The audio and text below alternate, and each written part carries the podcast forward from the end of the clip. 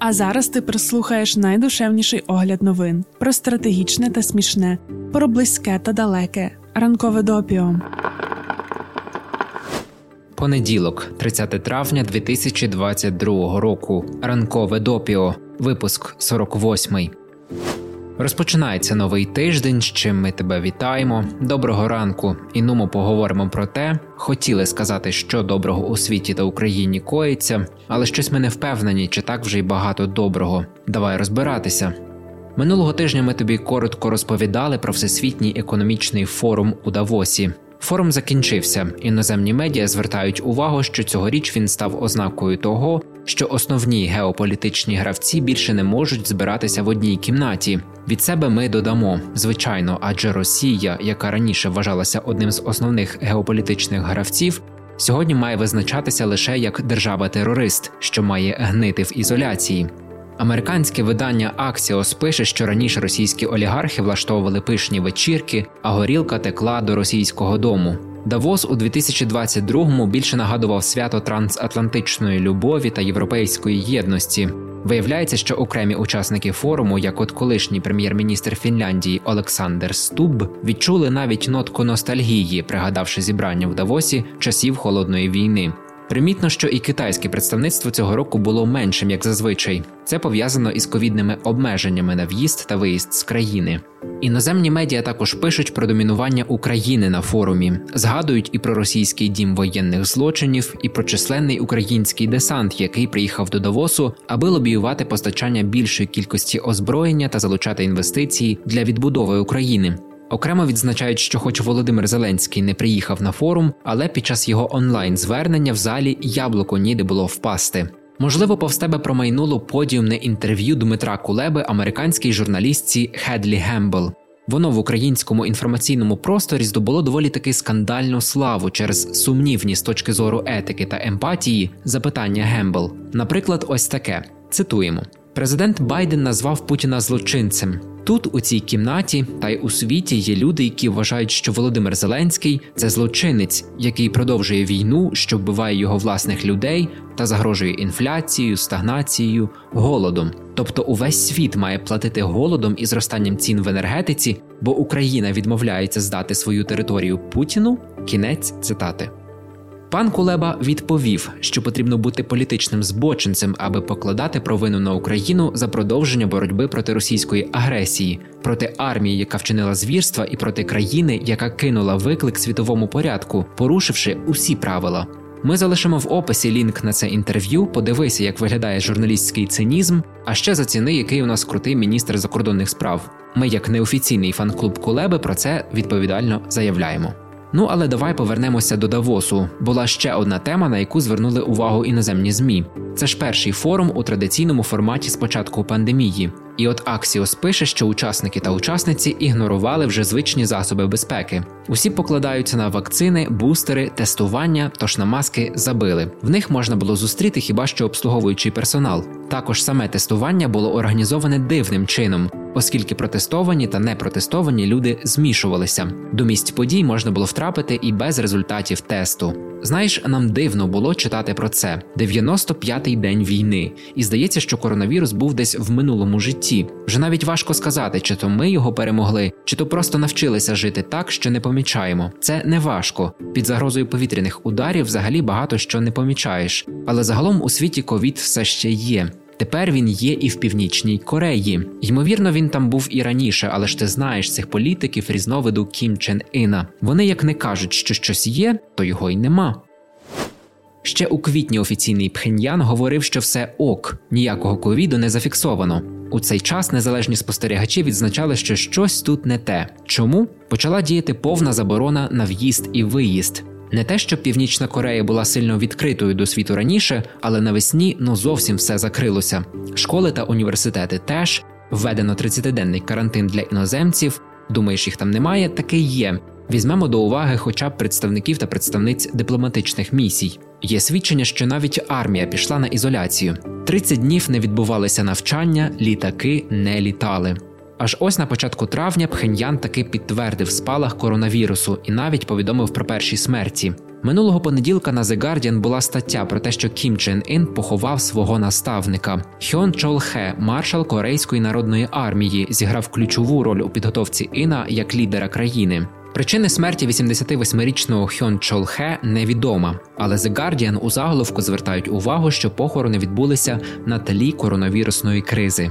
Експертні середовища відзначають, що системі охорони здоров'я КНДР буде важко впоратися з цією кризою, адже майже ніхто з 25 мільйонів жителів ймовірно не був вакцинований. Північна Корея не приймала пропозицій щодо здійснення програми вакцинації, які надходили від Всесвітньої організації охорони здоров'я, Китаю та Росії. Окрім того, якщо подивитися на фото з місцевих аптек, то вони вражають своїми порожніми полицями. Офіційні медіа дають поради з галузі традиційної медицини: пити імбирний чайочок і полоскати горло розчином солі. Також радять ібупрофен від жару, але тільки невідомо, чи його можна купити в напівпорожніх аптеках. Ще раніше офіційні джерела повідомляли, що в КНДР винайдено власну систему тестування на коронавірус. Що це за система, невідомо, як і невідомо, чи вона взагалі є. Позавчора з'явились новини, що органи охорони здоров'я Північної Кореї перевіряють річки, озера, повітря, побутові стічні води та сміття на наявність коронавірусу. Так країна активізує свою боротьбу з першим спалахом. Ти, звісно, можеш нас запитати, а що ж вони хочуть досягти цими перевірками? Ми тобі чесно відповімо: не знаємо. Ми знаємо, що шукати логіки в рішеннях тоталітарних режимів не варто. Ми її не зрозуміємо, хоча вона дуже проста та лінійна. Можеш посилювати деспотичність влади та контроль над людьми. Роби це. Думаємо, десь так із тестуванням води на коронавірус. Ну і якщо ми вже про ковід та посилення тоталітарних режимів, то ще два слова про Китай. За економіст зробили спеціальну тижневу розсилку, головний фокус Китай далекий від досягнення своїх цілей у політиці нульової терпимості до коронавірусу. Нічого нового, так поки весь світ вчився жити в умовах пандемії, хтось вправлявся у навичках заганяти людей. Як думаєш, чи прийде колись час, коли впадуть всі держави, які мають людей за розхідний матеріал? Напиши у коментарях, чи це можливо, чи ми надто багато хочемо. У продовження теми паскудних режимів давай розповімо тобі про Гамбію. Це маленька країна на узбережжі Західної Африки. Там протягом 22 років правив і часто тероризував населення своєї країни Ях'я Джамме. У 1994 році Джамме очолив безкровний переворот та з п'ятьма молодими лейтенантами скинув попереднього президента Гамбії, який керував державою з моменту здобуття незалежності у 1965 році. У 1996-му Джаме було обрано президентом. З того часу його постійно переобирали. У 2010-му він навіть захотів стати королем, але рішення про коронування так і не було прийняте. У 2016-му Джаме вперше програв президентські вибори, але як годиться усім авторитарним державцям, відмовився визнавати результати та вимагав перевиборів. Після таких слів Сенегал, Гана та Нігерія заявили про можливість військової інтервенції до Гамбії, якщо Джамме не передасть владу новообраному президентові. І війська Сенегалу таки перетнули кордон, але за добу призупинили операцію, щоб здійснити останню спробу за міжнародним посередництвом мирно врегулювати ситуацію. Наступного дня Джаме заявив по місцевому телебаченню, що в Гамбії не має бути пролито жодної краплі крові. Прихопив з собою близько 11 мільйонів доларів, залишивши казначейство Гамбії без копійки, і полетів до Конакрі, столиці Гвінеї. Згодом притулок втікачеві надала екваторіальна Гвінея. Ми зазначили, що Ях'я Джамме часто тероризував населення. Ось декілька прикладів, як це відбувалося. Якось він заявив: цитуємо. Молодь, яка грає у футбол в сезон дощів і відмовляється працювати на країну, буде сидіти у в'язниці. Кінець цитати. Приводом для цього стала інформація, що молоде населення грає у футбол замість того, аби піднімати добробут Гамбії. У 2009 році в Джамме померла улюблена тітка. Він звинуватив у цьому чаклунів і почав на них полювати. За даними Amnesty International, близько тисячі людей стали жертвами викрадень. Їх розміщували в таємних центрах і примушували пити друманні зілля. Від таких напоїв потім у багатьох були проблеми зі здоров'ям, а двоє осіб померли. Як і всі подібні йому політики, Джамме вважав гомосексуалів винними у всіх бідах країни, а ще погрожував правозахисникам. Цитуємо: якщо ви пов'язані з будь-якою правозахисною групою, будьте впевнені в тому, що вам не гарантована безпека. Ми готові вбивати шкідників. Якщо ви думаєте, що можете співпрацювати з так званими захисниками прав людини, і вам це зійде з рук, значить ви живете у своєму власному вигаданому світі. Я вас уб'ю, тож нічого з цього не вийде. Кінець цитати. І ось минулого тижня комісія правди, примирення та відшкодування, створена для виявлення порушень прав людини під час правління Джамми, заявила, що є достатньо свідчень, аби притягнути його до відповідальності. Про злочини свідчать члени бойового загону колишнього президента, відомі як джунглери. Але набагато більше свідків серед громадян та громадянок, які розповіли, як постраждали. Наприклад, Туфа Джелов звинуватила колишнього президента у зґвалтуванні. Їй тоді було 18. Вона тільки виграла найпопулярніше в країні шоу талантів. Комісія задокументувала 122 випадки катувань, понад 230 людей були вбиті. Також є багато випадків зґвалтувань оперативниками джами, більшість із яких за наказом колишнього президента. Правозахисники також звертають окрему увагу, що колишній президент змушував людей хворих на снід обміняти ліки на фіктивні трав'яні засоби, які він винайшов. Свідчення збирали протягом трьох років. Загалом влада Гамбії спочатку ніяк не сприяла розслідуванню, бо навіть більше соратники Джами знову були призначені на офіційні посади. Останні контакти правозахисних організацій з урядом дають надію, що злочинців буде притягнуто до відповідальності. Наразі нічого не відомо про механізм, як це буде зроблено, але все ж очікування радше оптимістичні. Скоро будемо переходити до порції коротеньких новин, але ще маємо одну цікаву історію про Тайвань. Цього разу вона буде не про загрози з боку Китаю. У березні 2021 року місцева мережа ресторанів Сушіро запустила акцію. Усі, хто мають китайські іерогліфи гуй-ю, що позначають лосося в своєму імені, можуть безкоштовно замовити суші для себе та п'ятьох друзів. А тим, у кого ім'я вимовляється так само, але пишеться іншими іерогліфами, пообіцяли знижку 50%. Акція тривала всього два дні, але спричинила те, що пізніше назвали хаосом лосося. Загалом отримати безкоштовну їжу таким чином захотіла 331 людина. Люди змінювали імена, щоб взяти участь в акції. Що цікаво, що вони не стали обмежуватися словом лосось в імені, а називали себе мрією лосося або лососем-танцівником. Більшість з новоназваних лососів розраховували на те, що, поласувавши акційними суші, просто повернуться до свого імені. Аж раптом з'ясувалося, що не всі можуть це зробити. Закон Тайваню дозволяє громадянам змінювати ім'я не частіше як три рази за життя. Так, чоловік на ім'я Сюй розпочав переоформлювати документи, але дізнався, що вже змінював ім'я двічі. У дитинстві цим правом користувалися його батьки.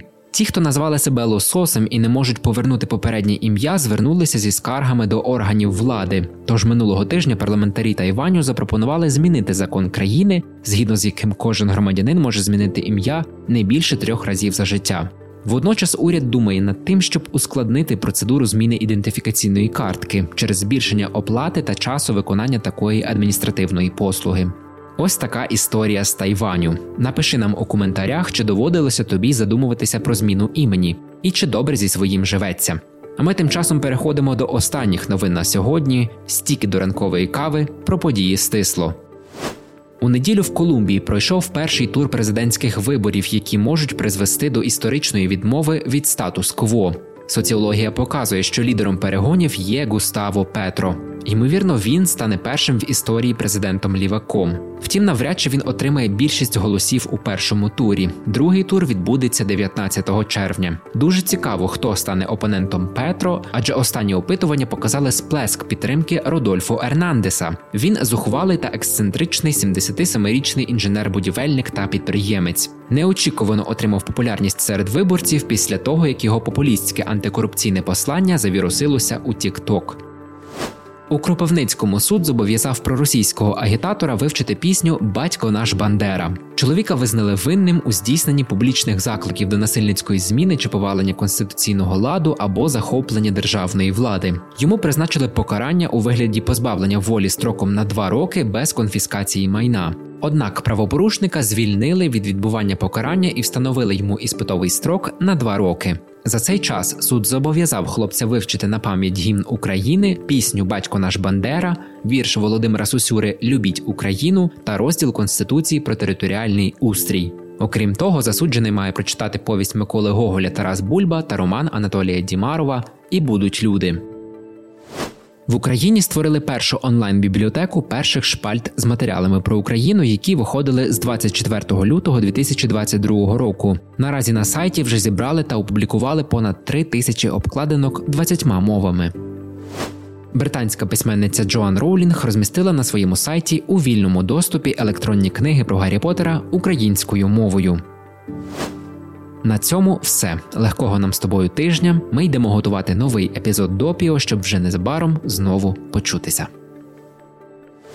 Ранкове допіо це огляд новин від освітнього центру справ людини у Львові. Про все, що дійсно має значення, ми тобі повідомимо.